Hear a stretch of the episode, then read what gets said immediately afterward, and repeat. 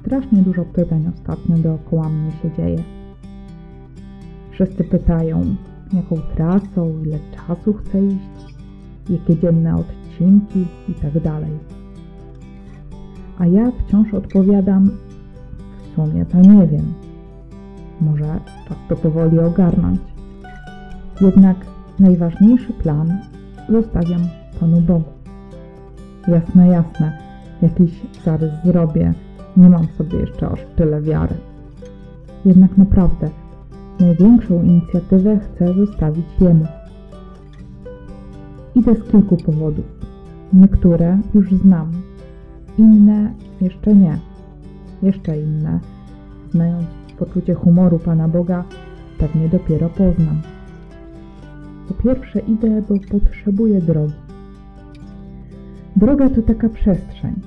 Dla mnie to taka pustynia, ale pustynia w ruchu i tym fizycznym, i tym duchowym.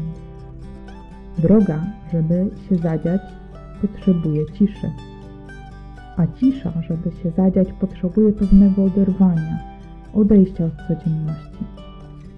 Nie da się oderwać, siedząc tyłkiem na wygodnej kanapie, ani nawet mniej wygodnej, pobożnej ławce w kaplicy.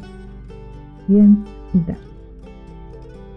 Chciałabym odejść jak najwięcej, na tyle, na ile dziś potrafię. Nie martw się, rodzinko, kontaktów nie urywam, ale chciałabym odinstalować Facebooka. Głównie też dlatego, że mój telefon słabo sobie radzi i w ogóle chcę mieć na nim jak najmniej. Ale też dlatego, że w tym czasie jest on mi zupełnie niepotrzebny.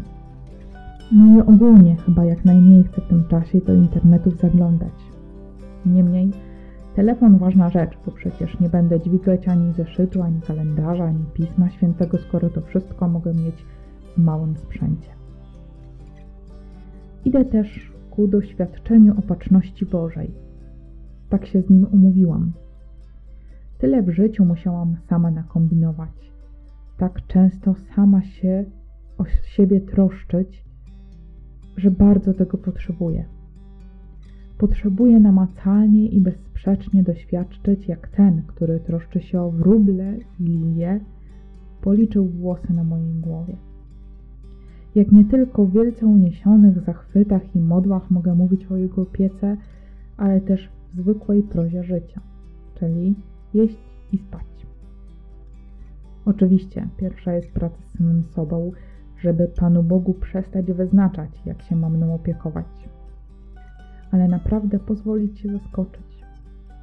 Przecież On może uczynić nieskończenie więcej, niż prosimy czy rozumiemy. Więcej póki co nie mam.